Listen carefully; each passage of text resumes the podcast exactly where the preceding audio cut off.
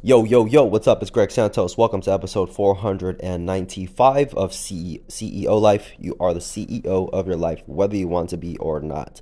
So I'm on bitch ass LinkedIn and I'm writing up this like post. And I'm thinking, like, okay, what am I going to write about? So I'm writing about this mastermind that I uh, ran with my business partner last Friday, I believe. I think it was a week ago from today. And with the mastermind, what we do is is for six figure entrepreneurs under 30 who have at least a six figure business. And on, on those masterminds, we always bring in seven to nine figure entrepreneurs, like mentor the younger generation. So one of my members in in our community, he's like, I don't believe in work life balance. And I've argued with many people about this, and I will argue till my face turns purple about this, right? I'm like, whoa. I wonder what these uh, successful seven to nine figure entrepreneurs are going to think. Now, I don't know if you know this. I've spent quite a bit with like seven to nine figure entrepreneurs. Like, I spent a lot of time with these people. And what I have found, it's not always the case, but what I've found is that the people who have made their money tend to start leaning more towards the spiritual side. Typically. I won't say typically. Well, in my experience, in my own experience, and maybe that's just I find myself in alignment with those kind of people. So my brain may be filtering out everybody else. That's very possible as well. It's also possible that I find myself in environments where I'm more likely to connect with spiritual entrepreneurs. So that's another thing, okay? But back to the point, these are spiritual entrepreneurs on this mastermind call who have done seven to nine figures in their business. So, you know, something, one thing that these entrepreneur, entrepreneurs do is like, it's not necessarily so much about hustle, it's more about like the holistic side of life. You know, caring for people that you really love. It's about, um, you know, really grounding with yourself. All, all these different things. You're once you make a lot of money, from what I've observed, your priorities change. You know, once you can stop worrying about it, you're not so concerned about how to make more of it. So I'm like, okay, I wonder what these uh, entrepreneurs are going to say about this work life balance thing. And uh, one of the mentors on the call his name is uh, his name is Yanik Silver, uh, you know, good mentor of mine. He he said it's not about it's not about balance. More about like harmony. Like how can you have harmony with your work and your life? How can you find flow with your work in your life? And that's dependent on the individual. Do you find yourself in flow when you're working 80 hours a week. Some people do. I found myself in flow when I was waking up at 4 a.m. every day. My life was in flow at that time. My life would not be in flow if I was waking up at 4 a.m. every single day. That's just not possible with my, well, it probably is possible, but that's not something that I want to do with the travel that I've done and just like lining up with my business partner and, you know, work days and syncing up. It just does not make sense for me to wake up at 4 a.m at this at this time. So he's like, okay, it's about flow. So I'm like, okay, flow. Flow in my life. And about three days later, I find myself lying down in my bed in London. And it's like three in the afternoon, and the blinds are still down. And I'm just like, okay, like I don't I don't want to be conscious. I want I want to be asleep. I don't want to be alive. I'm not feeling good at all. And and that comes to me like flow, flow, flow. Hmm, where can I find flow in my life? And I'm going back home on Monday, and I really feel like that's to help. You know, just really want to see my family, really want to hang out with my family. But on that same call, Yanik had mentioned something he mentioned one of his favorite ways to journal. And journaling is a great way to find answers when you are in a state of confusion. You know, I think Tony Robbins says that when things are going well, we tend to party. When things aren't going well, we tend to ponder. So questions he likes to ask himself are like, what would my 11 what, what would my 111 year old self say to me right now or like um, what would i do even if i knew i would fail isn't that something so i thought what would i do even if i knew i would fail what would my 111 year old self say to me so I, I like closed my laptop because I was watching I was creating this LinkedIn post you know, trying to, you know, come up with something about flow and all this stuff and what am I thinking about. So I put my laptop away and I grab my red notebook and I open it up. I grab a black ballpoint pen, one that kind of bleeds through the paper when you write. So when you flip the paper over, you can kind of see the ink on the other side of that same paper. So I start writing. I write with my dominant hand. I ask the question. I'm left handed. So I write the question with my left hand and then I answer with my do- non-dominant hand, my right hand. That's what Yanik mentions to do, right? Opposite hand journaling. So, write with my left, ask a question with my left, answer it with my right. What that does is that taps into different hemispheres of your brain. So, I ask myself the question, what my 111 year old self say to me right now and all this stuff. I'm okay, like this stuff's giving me some comfort, makes me feel good. I'm like, it also makes me realize like how life, how long life can be. And I'm like, okay, well, it's like, if I think about it, if I'm like 56, would I, would I even blink at the time that I'm going through right now? Would I even think about when I was 26 years old and how much that has had an effect on my life? And it's very true. Like you can do things today that will have an effect in your life 20 to 30 years from now based on the decisions that you made. But like in this given moment, would my life be over depending on like if I got some more rest and if I played some video games? No. I remember I was watching this uh, Joe Rogan podcast and he had Joey Diaz on, and Joey Diaz said, "Listen here, Joe Rogan. You know, it, really boils down to maybe like five to six decisions you make in your life. Everything else doesn't really matter. Thinking five to six decisions you make in your life. Like, wow, big decisions, right? Like for him, it was like quitting cocaine, right? For me, like a big decision was like stop hanging out with my my best friend I used to smoke weed with every day. So anyway, I'm like, you know, come up with these answers and I wrote down the question what would I do even if I knew I would fail? So I put the pen in my non dominant hand. I close my eyes. I take a breath. Nothing comes to me. So I just put the pen to the paper.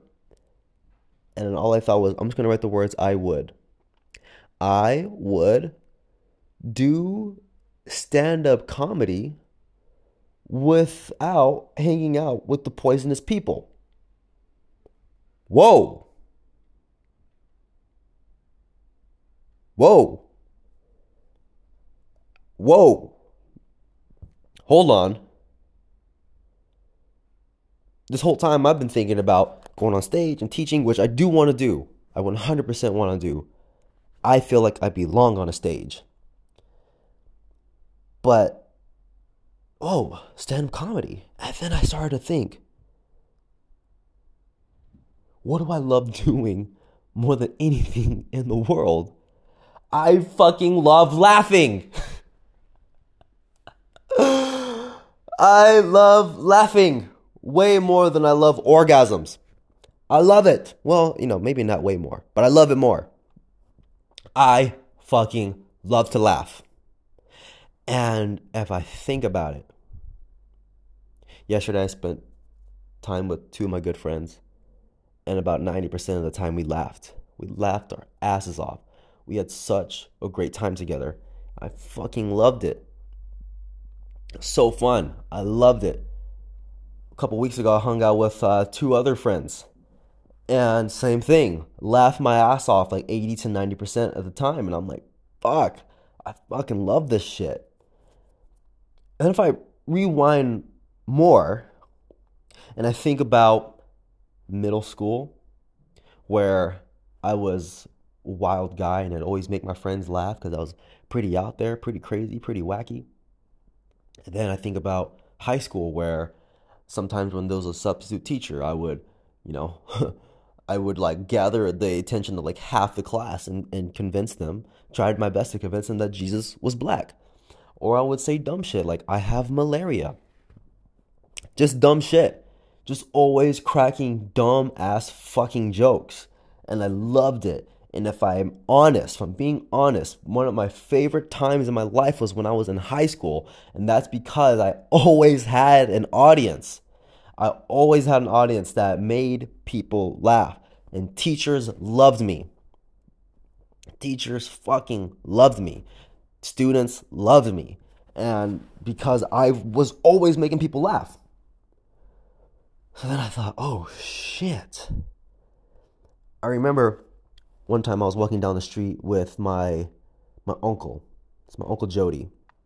My uncle Jody, um, I is it? I don't know if it's safe to say he's a meth head. I don't know if he does meth. I know he does speed. I know he smokes crack.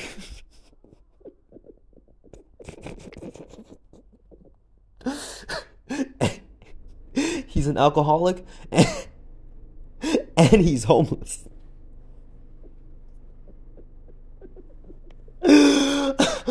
okay? Now, a lot of people are listening to this being like, that's fucked up, Greg. Your uncle's homeless and you're laughing that he smokes crack and he's an alcoholic. Listen, let me tell you a little something about Uncle Jody. Uncle Jody was a functional human being until about the age 45. He had a job, he paid his rent on time, he loved to smoke weed, you know, he was a responsible person. And then oh, and he also did like alcohol and shit. So, you know, big drinker since he was like in his early 20s. And, uh, and then mid 40s, he goes, You know what? I'm fucking tired of working. I don't want to work anymore. And then he thought to himself, Wait, but if I'm not working, then I probably won't have a place to stay. Oh well, that's a decision I'm comfortable with. Now, because I, I do I used to tell people all the time like my uncle's homeless and I'll be laughing right. People look at me with this serious face, and I'm like, and I'm thinking, why are they serious? and it's because Uncle Jody is a functional homeless man. He eats three meals a day. He goes to the church. He knows the times he needs to be at the church. He's well fed. He has a shower. I think. I think. I don't know if the church has a shower, but I know he showers. He says and he lives in a riverbed. He says that he's the manager of the riverbed. There's other homeless people there. He says he's the manager. He goes to the library to charge his phone. He has a cell phone. He gets food stamps that get delivered to his boyfriend's house. His boyfriend's name, I don't want to say his name actually. I'll keep him keep it private. But it's a funny Mexican name. He has a he has a boyfriend who my uncle's food stamps get sent to, and my uncle Jody takes those food stamps and sells them for money. Okay? And he uses that money to buy weed, to buy uh, speed, he uses it to buy alcohol, and I realize that I'm just outing out my uncle right now. And my uncle probably doesn't give a fuck. He doesn't. He is one of the funniest fucking people I know. Uncle Jody is a fucking legend. He's a fucking legend.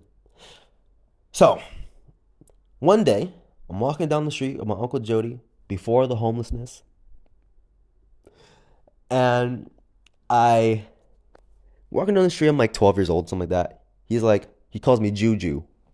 He's like, Juju, what do you want to be when you get older? I was like, Uncle Jody, I want to be a stand up comedian.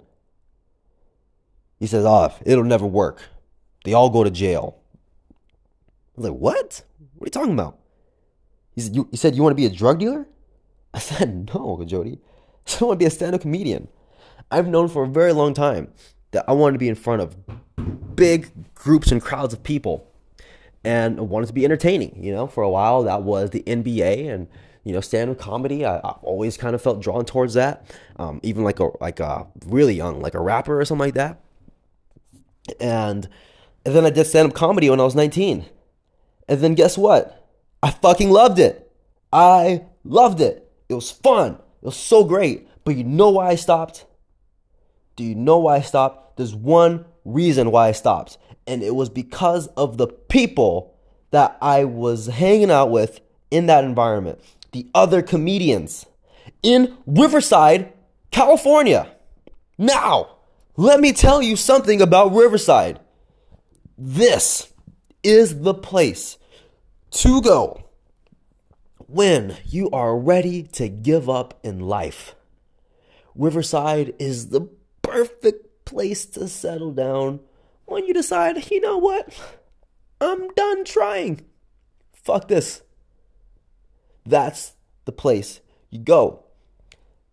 There's not a lot of quality people in Riverside, California.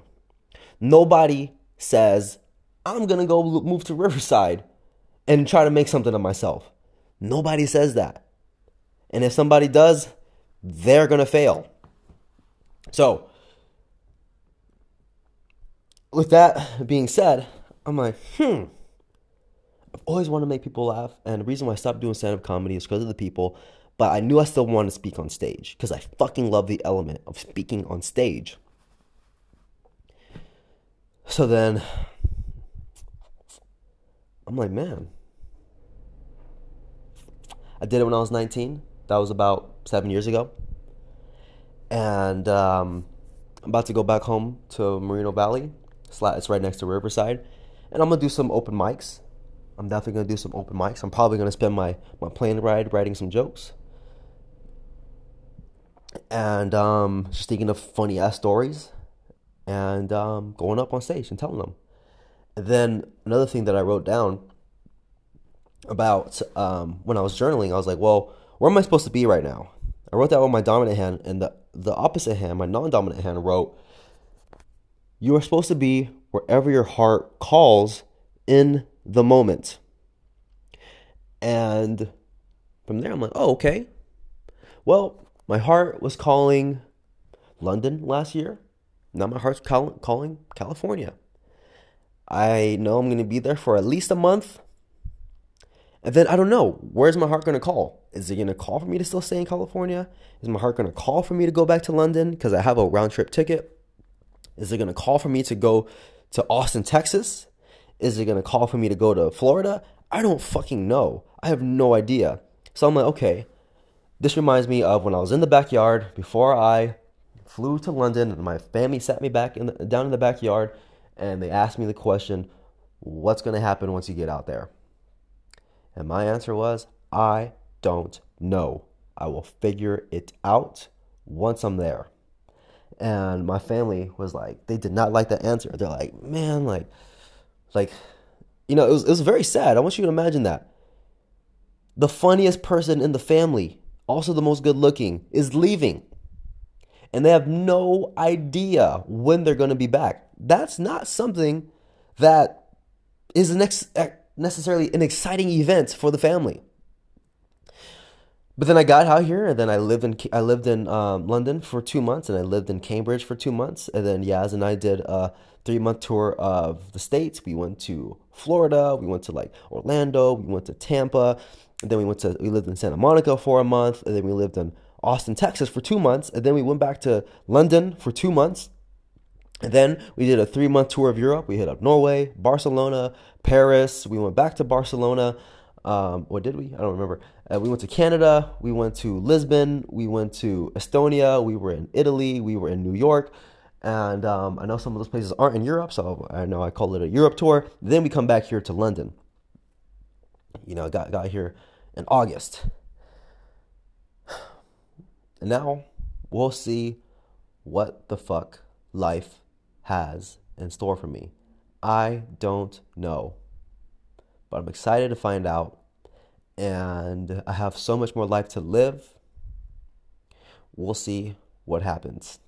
So, anyway, hey, I appreciate you listening. Um, hope you got some some nuggets here. If you're ever feeling, you know, I'm like, hey, I don't know what to do. Hey, try try journaling with your with your opposite hand. You know, like here's the thing, right? I before I conclude this, there's uh there's this girl who lives out here in London, and she is amazing, and we got to spend some time together. Um, she is like, she is so awesome. She's definitely one of one of my favorite female friends. Like, she's great. She's fucking amazing and she is also very fucking she's smart as shit she's silly as fuck and one day when i was living in cambridge she comes over and she's like talking and she says you know as kids we were already confident. We already knew what we wanted. We were already social. We were already feeling enough. We were already connected to the present. And a lot of your adult life is about unlearning all the shit so you can get back to being a kid where you were confident, where you were non reactive, where you were who you were, where you went for what you want, when you did socialize with the people you want to socialize with, when you did play and you didn't feel ashamed about it. You did express yourself and you didn't feel worried that you weren't going to fit in. So I say that to say, connect back to the fucking roots. I went back to my fucking roots. What what is it I want? I'm surprised that that answer came up. Stand up comedy. Whoa. I was literally I was literally expecting me to say something like going on stage and teaching and I'm like, "Oh shit, that's right. Fucking stand up. That's my jam. That's what I fucking love." I love laughing and I love making people laugh. I fucking love it. Um, so think about, I won't say think about, do the fucking, I, I, I would encourage you. I don't want to be forceful here. If you are feeling how I felt and maybe you're looking for some answers, I encourage it. Try it out. Your the answers that might come to you may be different than what you expect and can be very surprising. And it could be something that would connect you back to your childhood, connect you back to the roots of what you've always wanted and who you always were all along throughout your entire life. So um, sometimes we just forget that. Sometimes we repress it because we don't believe we can do it, because we don't, whatever it is. But this answer came to me and I'm like, whoa, like blew my fucking mind. So I'm excited and um, we're gonna have a sexy time tonight. So I'm sex excited. It's gonna be a good time. That was random. I bet you weren't expecting that, and I didn't expect me to say that either. Um, shout outs to the people who are listening to this who um, are a little bit more on the reserve side. Because I, I know there's a few people that listen to this who are like, oh my goodness. Don't worry, I will, I will be out and about. Um, it will not be anywhere close to where I'm staying. Okay, I appreciate you. I'll talk to you later. Peace.